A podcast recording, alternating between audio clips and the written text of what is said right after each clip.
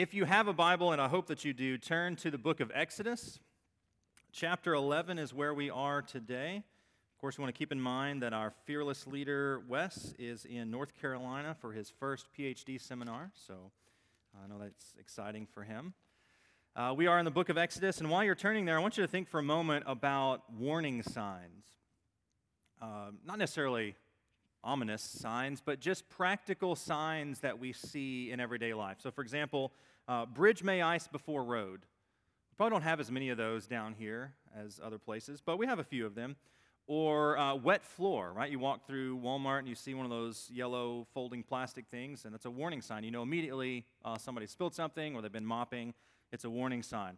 Or maybe high voltage. If you drive by some of these electrical places with all the, the wires and whatnot, it'll say high voltage. And those are warning signs because there is danger ahead if we go on without taking into account what's ahead. Uh, they are warning signs that we're supposed to heed, and sometimes it means just go the other way, sometimes it means take extra precautions. And if we don't heed those warnings, then we run the risk of um, bad things happening. Maybe it's injury, uh, maybe it's even death, ultimately, with some of these warnings. And I'm reminded of uh, one time in college, I was driving in the evening, and uh, we had had some icy conditions uh, up in Oklahoma, and this was pre GPS. Do you guys remember when you had to print out from like Yahoo Maps the direct, the point by point direction? Which was, it's got to be dangerous because we weren't looking at phones back then, but we had a whole book of paper with us that we're looking at driving down the road because you're going point by point. And I had missed my exit. I went one too soon. But I knew the area, so I said, well, if I got to go one more north, let me just, I'll just take a side street, and it's, it can't be that hard. And I turned down a side street, and I was driving carefully because it was a little slick, and I see in, down the road uh, a, guy in his truck had sort of gone off the road a little bit and had his lights flashing, and he was standing outside, and I thought, okay. I keep driving, and he begins to do one of these to me. And I think, oh, he needs, he needs help. He needs, you know, maybe I, he needs a phone or something. Well, as I got closer, suddenly I hit an ice patch and I veer off into a ditch. It was very, uh, it was not, it was very underwhelming. It was two miles an hour, slowest crash ever. But I go off, and of course, you know, brakes, nothing helps. And he comes up to me and says, Hey, I was trying to get you, I was trying to tell you, don't drive down here because there's ice. I thought, Good to know now that I'm in a ditch. But he had gone into the ditch because of ice, and so he was trying to warn me not to go. But I didn't understand the sign, and so I kept going, and I hit the ice, and now we're both stuck. And I'm reminded of Proverbs chapter 22, verse 3. This is one that has stuck with me for a while. It says, uh, The prudent, or the wise person in the Proverbs, the prudent sees danger and hides himself, but the simple go on and suffer for it. The wise or the prudent person sees danger and says, I don't want to go there. I, I need to stay away for my own safety. I'm going to go hide myself. But it says the simple uh, the more common term in the Proverbs is the fool, he goes on and says, No, it's fine, let's just go. And he suffers for it. And I've had that in mind as we think about Exodus here with the 10th plague. And of course, being number 10, that means uh, Pharaoh has had nine plagues already, nine demonstrations of God's power and his sovereignty over creation. But as we've seen, every time that there has been this plague that comes through, which is a warning, Pharaoh has said no. He's hardened his heart. He has refused to submit to Yahweh. He sees the danger. If we think about Proverbs 22, he's like the fool. He sees the danger over and over and again, but rather than hiding himself like the wise man, he says, No, I'm just going on. I'm Pharaoh. Nobody tells me what to do. I, I run the show and I make the rules. He goes on and he suffers for it. He won't change his mind, he won't soften his heart, he won't repent, and as a result, he suffers, both him and the people of Egypt. Throughout this judgment, there has been one simple message on repeat. It's like the old school days when the CD would get stuck and would just play this thing over and over and over. This message on repeat has been Yahweh is Lord. Every single plague that has come along has been Yahweh saying, Look, I'm in charge. I gave a command to let my people go, and time and time again you have said no. And as a result, there's judgment. So, what I want us to see today in our text is that Yahweh delivers his final judgment on Pharaoh so that the world will know that he is Lord. Yahweh is going to deliver his final judgment on Pharaoh so that the world will know he is Lord. So I want to ask you to stand with me, and I want to read our text for us and then pray and ask the Lord to guide us. So, Exodus chapter 11, we're doing this a little bit different. So, we're going to get 11, 1 through 10, and then we're going to skip to the end of chapter 12 because right in the middle is the Passover, which Wes will be doing in a couple of weeks. So uh, just it'll make more sense as we go along. But Exodus chapter 11, verse 1, if you're there, say word. Fantastic. Here's what it says The Lord said to Moses, Yet one plague more I will bring upon Pharaoh and upon Egypt. Afterward, he will let you go from here. When he lets you go, he will drive you away completely. Speak now in the hearing of the people that they ask every man of his neighbor and every woman of her neighbor for silver and gold jewelry. And the Lord gave the people favor in the sight of the Egyptians. Moreover, the man Moses was very great in the land of Egypt, in the sight of Pharaoh's servants and in the sight of the people.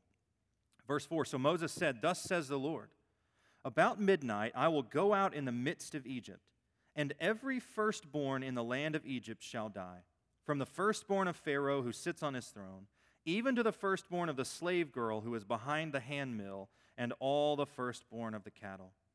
There shall be a great cry throughout all the land of Egypt, such as there has never been, nor ever will be again.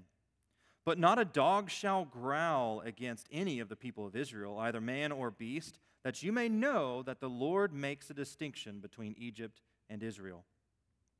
And all these servants shall come down to me and bow down to me, saying, Get out you and all the people who follow you.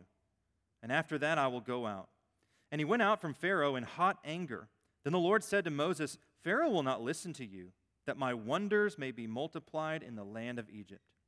Moses and Aaron did all these wonders before Pharaoh, and the Lord hardened Pharaoh's heart, and he did not let the people of Israel go out of his land. Now turn over to chapter 12, verse 29. At midnight, the Lord struck down all the firstborn in the land of Egypt, from the firstborn of Pharaoh who sat on his throne to the firstborn of the captive who was in the dungeon, and all the firstborn of the livestock. And Pharaoh rose up in the night, he and all his servants and all the Egyptians, and there was a great cry in Egypt, for there was not a house where someone was not dead. Then he summoned Moses and Aaron by night and said, Up Go out from among my people, both you and the people of Israel, and go serve the Lord as you have said. Take your flocks and your herds as you have said, and be gone and bless me also. Let me pray for us. Our Father in heaven, we ask in this moment for wisdom to understand, humility to receive your words here in the scripture. Help us to know, help us to learn, help us to follow and help us to heed the warnings that we'll talk about in this time. We pray it in Christ's name. Amen. Amen. You may be seated. Thank you. I want to begin this morning, first of all, with a final judgment promised. Final judgment promise. This is verses 1 through 10. Uh, we don't have to read it again, but uh, you know the, the text there, a final judgment. I, I can't help but think as we, as we look at these plagues, 1 through 9, that both the Egyptians and the Israelites probably every time were asking, Is this the last one? Or maybe the Israelites probably more were saying, Moses, how many more of these? How many more of these are we going to have to watch? And maybe we're going and then we're not, and then, then we are going, but then we're not again. How many more of these? Well, it turns out only one more. Yahweh comes to Moses and tells him not only of the next plague, but the last plague. Why will it be the last? I think because of its severity. It will be so severe in its destruction.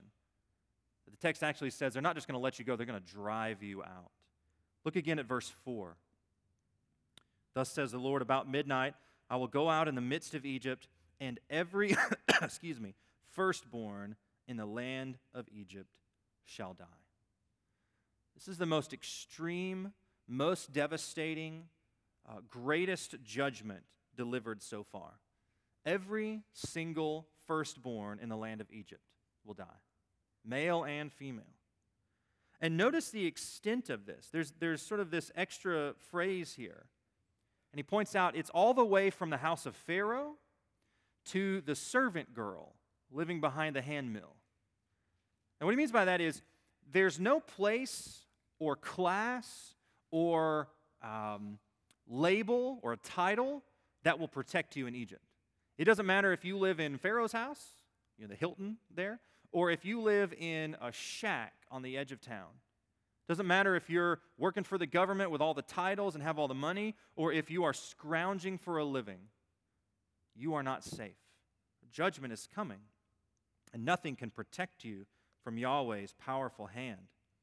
God's final judgment on Pharaoh and the people of Egypt will be so severe, so devastating, unlike anything they had ever seen.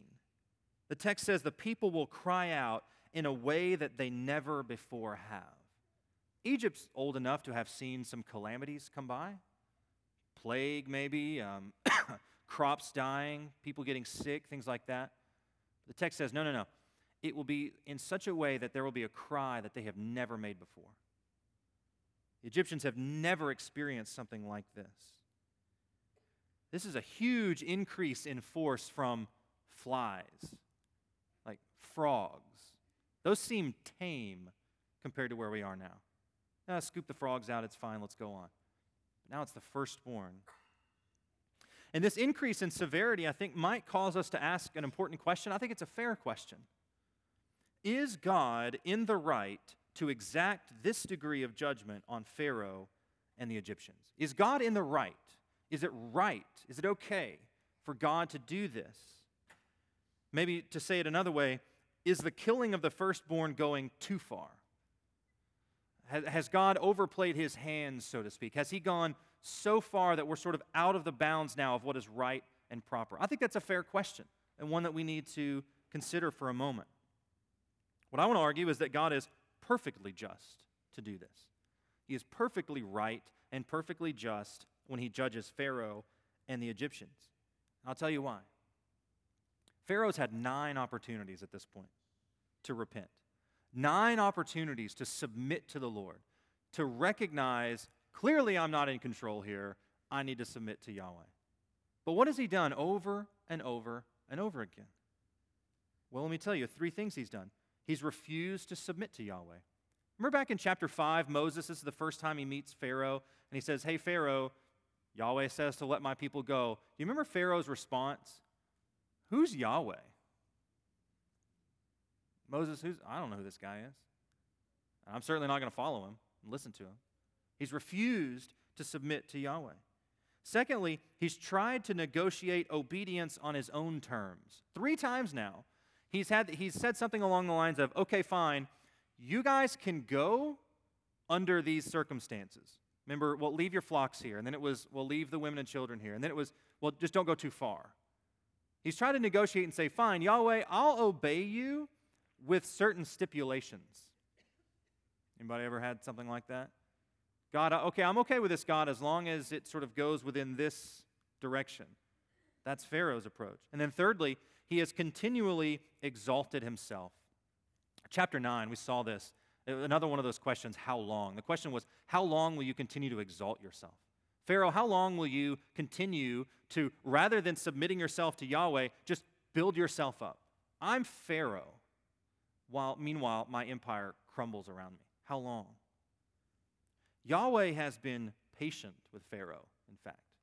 Have you seen God's patience in the plagues? Maybe we haven't done a great job of highlighting that, but he actually has been quite patient. If you remember back in Exodus chapter 9, uh, we see where the text says that God actually could have struck down Pharaoh from the beginning. Right? We didn't even need the nine leading up to number 10. God could have just come in and snap a finger, poof, all the Egyptians are gone, people of God are out the door. But he's waited, he's been patient. We actually see even this little glimpse of grace and patience and kindness where the plague of the hail that's coming, they tell him and warn him ahead of time go inside, get your people indoors so that they're not caught outdoors. Well, why would God do this? Because he's patient with sinners. God is patient with sinners. He does not judge hastily. He certainly judges, but he does not judge hastily. He warns and he calls us to repentance. And then he warns, and he calls us to repentance. And then he warns, and then he calls us to repentance. Over and over and over again. Paul would say later in Romans chapter 2 that it's uh, the kindness of God is meant to lead us to what? Anybody know? Repentance.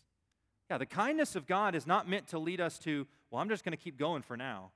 Nothing's happened yet. God hasn't judged yet, so I'm just going to keep going and living my way, and then later on down the road, when I'm sort of done living my life, well, then I'll repent and then I'll get right with the Lord. No, Paul says, no, no, no. The kindness of God is meant to lead us to repentance. But Pharaoh has repeatedly hardened his heart and said, No, I will not bow to Yahweh. He's chosen time and time again to resist God and refuse to repent. I think those are two good words for Pharaoh resist and refuse. Anything you want, God, I'm just refusing. I'm not following you. I'm not submitting to you. I'm not doing those things. And I will resist. I'm not following. I'm not obeying. I'm not bowing. I'm going to live my life. And as such, God now promises this final judgment. Yes, it is severe, but it is not beyond the righteousness or the justice of God to do this. He promises a final judgment on Pharaoh's wickedness and the wickedness of the Egyptians. and again, we need to keep in mind that this is not a story of Pharaoh is a bad guy and then the people of Egypt are okay and they're getting a bad rap because Pharaoh is, is in charge. No, Pharaoh and the Egyptians, all of them, are wicked idolaters who refuse to honor Yahweh. The people of Egypt, they're not just saints who spend their days helping little old ladies across the street and adopting stray puppies. And they're just getting punished unfairly because Pharaoh won't submit. No, all of them are idolaters. They are wicked, they are sinful, they stand condemned. Now, they're no worse than any of us, so don't hear me say that somehow they're worse. They're no worse than us, but they are not uh, beyond judgment. Their sin and rebellion will not go unpunished. God is going to judge them for their sin. And there's actually another judgment promised in Scripture beyond this one. It won't be for the Egyptians in particular, but it will be for every single person who, like the Egyptians, refuses to bow their knee to the Lord. Paul writes in Romans 1, and he speaks of the wrath of God being revealed from heaven against unrighteousness, unrighteousness and wickedness. Against the people, he says, who suppress the truth. What truth? The truth of who God is, the truth of his rule and reign over the world, the truth that it is his way or the highway, literally. And he says, by their truth, he says they, they refuse to worship the creator and instead they worship the creature. Paul says God's wrath will be revealed. Those who worship idols and to be honest, that's all of us, isn't it? Uh, we don't have statues around here, we don't have little figurines that we go and we bow to. But every single one of us, apart from Christ, before we meet Jesus, we're idolaters. It may be the idol of money or power or fame. I think most often it's the idol of me. I'm in charge. I'll bow at my idol all day long and serve myself. Paul says the wrath of God is coming against them. I had Mr. Harry read from John chapter 5 because Jesus speaks of this coming judgment. Again, we like to sort of talk about Jesus as if he's just walks all day with like a lamb under one arm and just whispering things to people. But he actually talked a lot about hell and judgment. And he says in John chapter 5, Truly, truly, I say to you, an hour is coming and is now here when the dead will hear the voice of the Son of God, and those who hear will live. For as the Father has life in himself, so he has granted the Son also to have life in himself. And he has given him authority to execute judgment, because he is the Son of Man. Do not marvel at this, for an hour is coming when all who are in the tombs will hear his voice and come out, those who have done good to the resurrection of life, and those who have done evil to the resurrection of judgment. Jesus is very clear. There's coming a day when we will stand before the Lord. And whatever we have done in life will be judged. There's, there's no getting out of it. The judgment is coming. As surely as Pharaoh was judged for his sin, so also will every single person be judged for his or her sin. Why? Because God is holy and sin is sin. Because God is holy and sin is sin. When Yahweh comes to Moses, he promises this final judgment. Notice it hadn't even happened yet. It's a warning here. This judgment is coming. A final judgment on Pharaoh, one that will bring about the final deliverance of his people. Look at verses 29 through 32 of chapter 12, and I want you to see final judgment delivered. Let's look at what actually happens when this final judgment is delivered. 29 through 32, a, restating here, just playing out of exactly what God had said. Excuse me, the, the Lord comes through and strikes down all the firstborn in the land of Egypt. I mean, can you imagine the scene? Can you imagine the sound in Egypt that night? Every single house, and in fact, it says this there was not a house, verse 30, where someone was not dead. Thank you, Ben. I appreciate it. In this day and age, it was not uncommon for multiple families, multiple generations to live together. Every generation would have had a firstborn dies at the same time at midnight. The cries in your house wake up the neighbors who discover their firstborns are dead. And their cries wake up the next neighbor. Can you imagine the sound in Egypt that night? There was not a house where someone was not dead. There's an interesting term here in Exodus uh, where it says there was a great cry. Some of your translations may say there was a wailing. It's actually the same word from back in chapter 3, verses 7 and 9. It's the same word in Exodus 3 that was used for the, the great cry or the wailing of the Israelites under the oppression of the Egyptians. Remember, in their, their slavery, they're crying out in their bondage. It's the same word here. There's this incredible turn of events where first it was the Egyptians oppressing the Israelites, and they cried out in their oppression. And now the same sounds, but it's the Egyptians suffering under the judgment of the Lord. I know that passages like this are a problem for many people today. Um, the idea of God as this wrathful, vengeful God is uh, very unpopular, I think, today. Many people want to reduce the Lord to sort of the doting grandfather who sits on a cloud and doesn't really care what we do. You know, he, he's, he's grandpa. He'll just sort of go along with whatever. A wrathful and a holy God judging sinners is it's an archaic term. That's just that's old school. That's Old Testament stuff. Uh, it's, it's incompatible with modern sensibilities. We don't, we don't talk about judgment. It's a judgment free zone. I go to the gym and that's written on the wall judgment free zone. I like it there. But that's not reality, not when it comes to the Lord. Our God is holy. And regardless of what we think our sensibilities are, He will not and He cannot tolerate sin. He will and He must judge it. He is, from Isaiah 6 3, the thrice holy King. Holy, holy, holy is the Lord God Almighty. He is the one from Exodus 15 11 who is majestic in holiness. He is the one from Psalm 96, verse 13, who will judge the world in righteousness. in response to Pharaoh's sin, God brings judgment. So, what is Pharaoh's response? Look at verse 30 uh, to 32.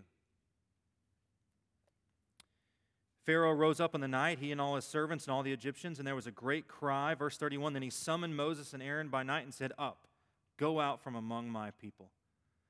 Boy, the message has changed now. We saw this in the beginning. It wasn't, they're not just going to let you go, they're going to drive you out. Pharaoh, in his despair, anger, I'm sure, says, Just get out. Just go. Take your people, take your stuff, and get out. You know, we've seen this before a few times. Sure, you guys can go. Things are terrible here, so get out. And then things get better, and he says, No, no, no, I changed my mind.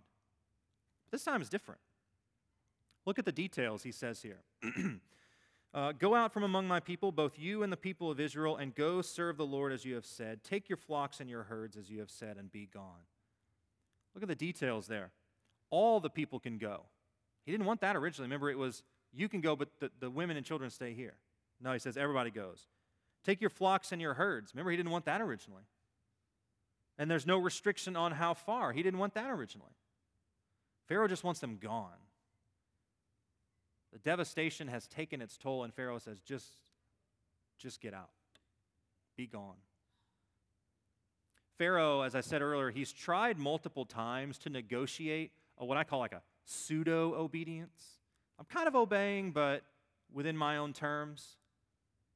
Sure, I'll obey just as long as the requirements are to my liking. But we don't get that here. I think because he's finally broken. The cries of parents losing their children is deafening. His own sorrow and helplessness is undeniable. And so we have no more negotiations, no more compromises. Uh, excuse me, no more, well, maybe if you do this, this or that. No, no, no. It's just, just go. Moses, take your people and get out. We recognize here in the text that God's judgment is heavy. Uh, this is not a slap on the wrist. This is not a it's not a pink slip in your box at work. This is not a, a scolding, a stern warning. God's judgment is his righteous response to sin. It is heavy, it is weighty, and it is devastating. As we look to the future, we long for this day when Jesus will return. For us as believers, we're, we're excited about that day. At least we should be excited about that day, and we should long for that day. But it won't just be this great celebration when Christ comes back, because when he returns, all people throughout history will be resurrected to stand before him. You can actually see this in Revelation chapter 20 as we think about this throne of judgment. And what we see in Revelation 20 is that there are two categories of people there are the unbelievers, those who are still condemned in their sin apart from Christ, they are cast into an eternal hell. But those who are believers, those who have uh, repented of their sin, they've trusted in Christ, those are ushered into an eternal heaven and a paradise with Christ. And those are the only two categories. This isn't politics. We don't have a third party. There's no independence here. When we stand before Christ, it is either you are in Christ or you are not. You are either condemned or you are not. Those are the categories. When we stand before Jesus, we will either have him as our advocate, John talks about in 1 John 2, or we will have him as our enemy. He will be one of two. He will either be your advocate, saying, Yep, this one's mine. I died for this one. My blood covers this one. Or he will be your enemy who will say, I don't know you. Depart from me. The question for us this morning is what is he to you now? Is he your enemy or is he your advocate? Is he your enemy or is he your advocate? Don't wait until that day to find out. Find out today. God's final judgment here has been promised and it's been delivered. Thirdly, and finally, I want us to see that God's final judgment can be avoided. Go back to chapter 11. Turn back over a page. Chapter 11. I'm going to try to tie a few things together. And let's read verse 7. Well, verse 6 There shall be a great cry throughout all the land of Egypt, such as there has never been nor ever will be again. Verse 7 But not a dog shall growl against any of the people of Israel, either man or beast, that you may know that the Lord makes a, and if you want to circle the next word, that's a good one, distinction between Egypt and Israel. In an earlier sermon I did on where we had the frogs, the flies, and the gnats, I argued that what Moses is doing in his retelling here of these events is he's trying to highlight how God makes a distinction between Egypt and Israel. And we saw where the plagues don't go on Israel. Right? They don't experience the frogs and the flies and all those things. They don't experience the hail. They don't experience any of those things because God protects them and sets them apart. And I, I made the statement something along the lines of God does not do to his people what he does to the, to the wicked Egyptians. Okay? They're not subjected to his plagues, and they're not subjected here to the final plague. The people of God do not experience the death of the firstborn, only the Egyptians. Now, the details of how he sets the people apart is actually for the next sermon, so I, I don't want to steal Wes's thunder and get too far into it. but for this morning, I do want to say and point out that the core detail of God's protection is the shedding of blood. I, I know we're probably all familiar with it if you've seen, you know, the, the Exodus, the cartoon, or maybe even the Ten Commandments might be in there as well. But we're familiar with the Passover. Remember, God tells the people, go and, and kill the lamb, and you put the blood over the doorpost. And then when God's, uh, you know, comes through, he's going to pass over their houses. Remember that? A slaughter of a lamb and a blood on a doorpost, and God passes over. He does not judge those people.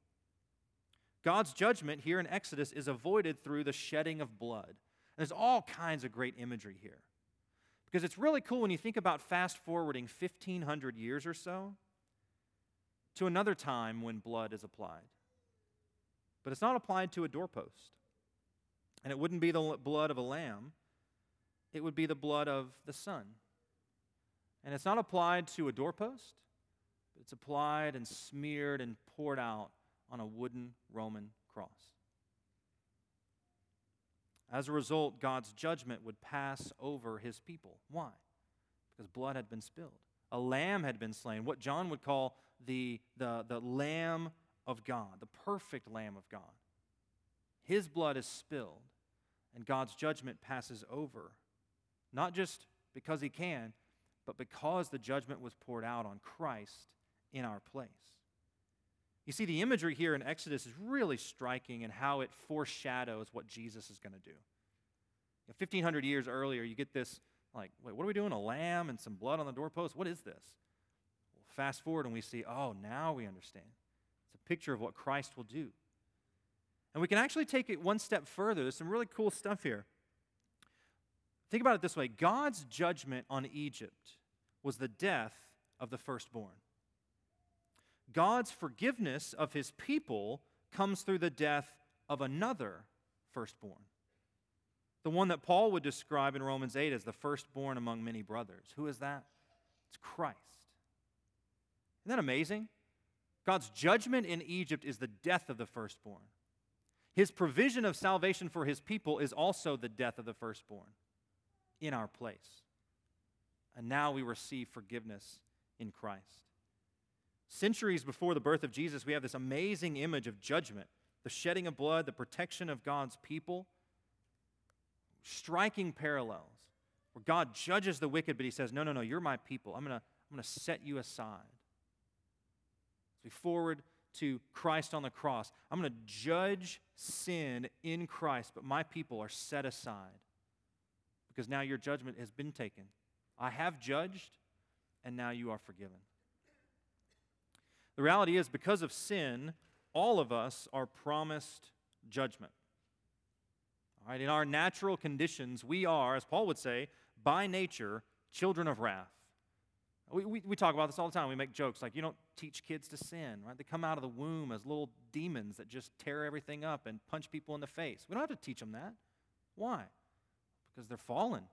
They're by nature children of wrath, and they will grow up to to express that sinfulness in a myriad uh, of ways until Christ intervenes and he steps in and he changes them. All of us, apart from Christ, we have nothing to look forward to except judgment. We will be in that category of people who looks to Christ at, not as an advocate, but as an enemy. And he says, I don't know you. Get out of here. How can we avoid that judgment, that future judgment? it's only through the shed blood of Christ. There's no other way. If you're here this morning and you're banking on your good works, you're banking on being better than the guy down the street, I got bad news for you. It's not good enough. The only way we can avoid this judgment that's coming is through the shed blood of Christ. He is our provision for sin, and might I say, the only provision for sin. There's, there's nothing else. We must repent and believe in him for the forgiveness of sins. We must receive new life from him through the power of the Spirit. We must receive his righteousness because we don't have our own. We put our sins on him Because we can't, we can't live with them, we can't pay for them. Only then and only in Christ can we avoid that judgment that's coming. Only then can we escape the penalty of our sin condemnation, wrathful judgment from a holy God against everything that is opposite of Him, everything that is unholy. Some of you are, are old enough. I, I think I described it in, a few weeks ago as on the northern end of the timeline, and people didn't like that. But you know what I mean. You're old enough to remember a time where we, we talked about hellfire and brimstone. Remember those preachers who get up and I mean, he was just pounding the pulpit, walking around. An old mentor of mine would, would describe it as like snorting in the pulpit, just, just letting them have it. Anybody grow up in a church like that? A few, okay, a couple of you, or been to a church like that, or heard preachers like that. Men who stood up and they just, they just let you have it. Sin and judgment, condemnation's coming, and you need to get right. Where is that nowadays? We talked about this in our home group a couple of weeks ago. Where, where has that message gone? Where are the guys in the pulpit who are, you know, we don't need shouting and yelling, that doesn't make everything, but where, where are the men who are proclaiming the truth of judgment and sin and the reality of hell and the need for Jesus? It's really largely been replaced by messages of self improvement and personal advancement. Come to Jesus and be a better person. Uh, come to Jesus and your family gets better, your life gets better. We don't preach sin, hell, and judgment. We preach a message of sickness and weakness. You're doing okay, but you could do a little better. Have you tried Jesus yet? Um, we preach a better life through religious adherence. We've got a list of things for you to do. Nothing too demanding, but uh, you'll feel better. Nothing really, you don't have to change your life too much. Just add a little bit here and you'll be fine. That has replaced the message of sin and hell and judgment and the radical grace that God gives us in Christ.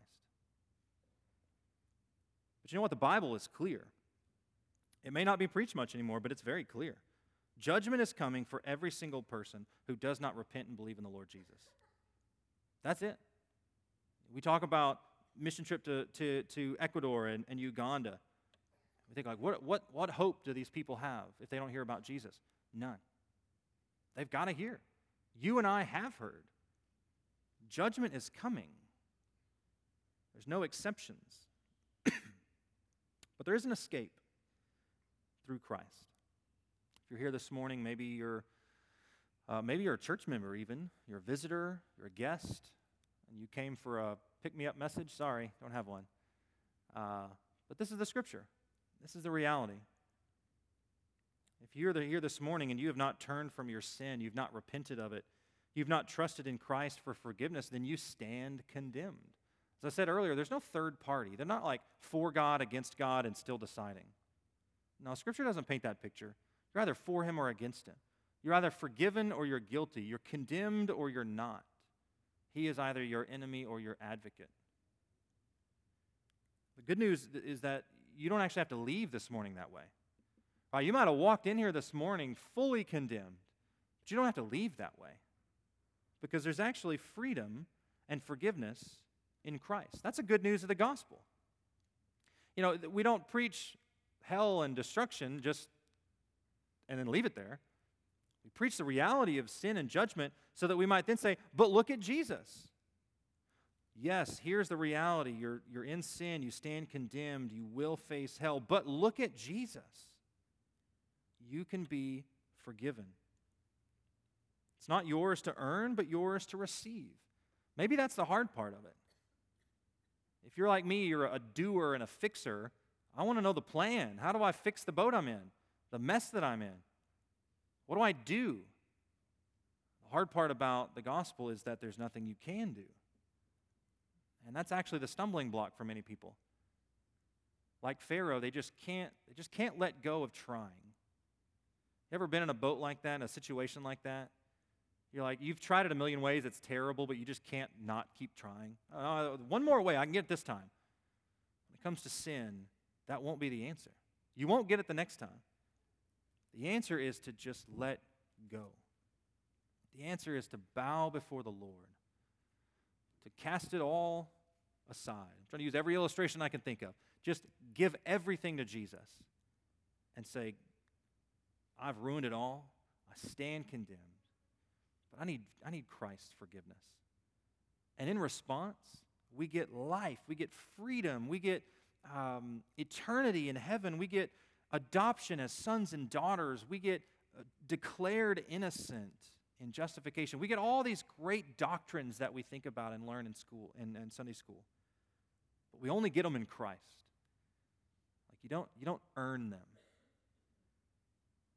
We've been joking this morning about a pickleball tournament I, was, I did yesterday, and I, I did pretty well, and I was really excited. I worked hard and I earned it. I know I started to wear my medal today and be like, oh, what is this? But you know, when it comes to when it comes to standing before the Lord, as we think about eternity, I, I can't hold up my medal for trying hard. I can't hold up my medal and say, you know, Jesus, I man, I was in church every Sunday and Wednesday and Sunday night. I had my kids there with me. I, I, mean, I worked hard. I gave 12% every, every month to the church rather than 10. I did, I did all these things. Look at my medals. You know what he's going to say to that? Does nothing. Those things are just burned up, tossed away. It will only be those of us who stand in front of him. And we don't say, you know, oh, I did all these things. No, no, no. It will be those of us who stand before him and fall before him and say, I'm only getting through that door because of you. Because you died for me. You paid my penalty. That's it. If your answer to, to how I'm going to make it through there it starts with I, then, then you won't make it. It's only in Christ that we will be forgiven. It's only in Christ that we can escape and avoid this judgment that's coming. I started talking about warning signs because warning signs are meant to be heeded, right? What's the point of a warning sign if people just walk right by it? You know, well, what, why do we even put them there? Because we hope that people will see them and do something. Turn around, go back, whatever it is. Warnings usually mean something like a hazard ahead. If you see a sign that says bridge out, trust it. Don't keep going. that would be foolishness. You'd be the, the, the fool who sees danger and keeps going. The prudent sees danger and hides himself. The wise man sees danger and hides himself. Pharaoh failed to heed those warning signs. Nine plagues, one after another. Nine plagues. He could see that Yahweh is Lord. He needed to submit, but through nine plagues, he refused. Over and over and over again. He hardened his heart, uh, just sort of shook his fist at Yahweh and said, Nope, I'm Pharaoh. I will not bend to this. I will not bow to this. Who's this Yahweh character? I don't know him. Because of his hard heart and his refusal to submit, God brought judgment on Pharaoh and the land of Egypt. And it was a judgment so great, text says that whole world's going to hear about it. Well beyond Egypt, people are going to hear and say, Wow, did you hear what happened to Egypt? Man, Yahweh is Lord. Reality is, one day Jesus will return to judge the living and the dead. Every unbeliever will be cast into hell because of their sinful and wicked hearts. In life, they refuse to bow the knee, but there's coming a day when they will. They will finally know and they will finally confess that Jesus is Lord. And as I said earlier, don't wait till that day. Don't be like Pharaoh and harden your heart, but heed the warnings. The warnings are there in Scripture. Judgment is coming. But there's forgiveness and there's life and there's freedom in Christ today. Will you realize that this morning? If you're here and you're not a believer, maybe you're watching today or 10 years from now. Will you realize that judgment is coming and that your only hope of surviving it is by being covered in Christ's blood? Or are you going to stand proud like Pharaoh until it's too late? The Bible is clear. The question is, will we believe? I want to encourage you this morning look to Jesus. If you're honest enough to say, man, I've all those things you're talking about, well, I've done all those things. Tried my best, been there, done that, said this, gone there, and it's gotten me nothing. Maybe you should try Jesus. And I don't say that flippantly. I just Jesus is the answer. He's the only answer. The forgiveness of sins. Maybe you're here this morning and you just you just weighed down with the reality of sin. Look to Jesus. Find forgiveness in him. Let me pray for us. Our Father in heaven, we ask as we think about processing this scripture that you would help us not to be like Pharaoh, hard hearted. The reality is, we are too often like Pharaoh. And apart from your saving work that changes us, we would be Pharaoh. All of us are until we meet Jesus. So I pray, Father, for those who are here this morning who don't know you, that you would soften their hearts, that you would open their eyes to see, as this text the scripture would say, that you would give them faith to believe, a faith to put in you, they might find forgiveness and avoid this judgment that is coming. Because you are holy and you will not let sin go unpunished. Our only hope this morning is that our sin would be punished in Christ and not in us. Thank you for your word. Thank you for Jesus. And it's in his name that we pray. Amen.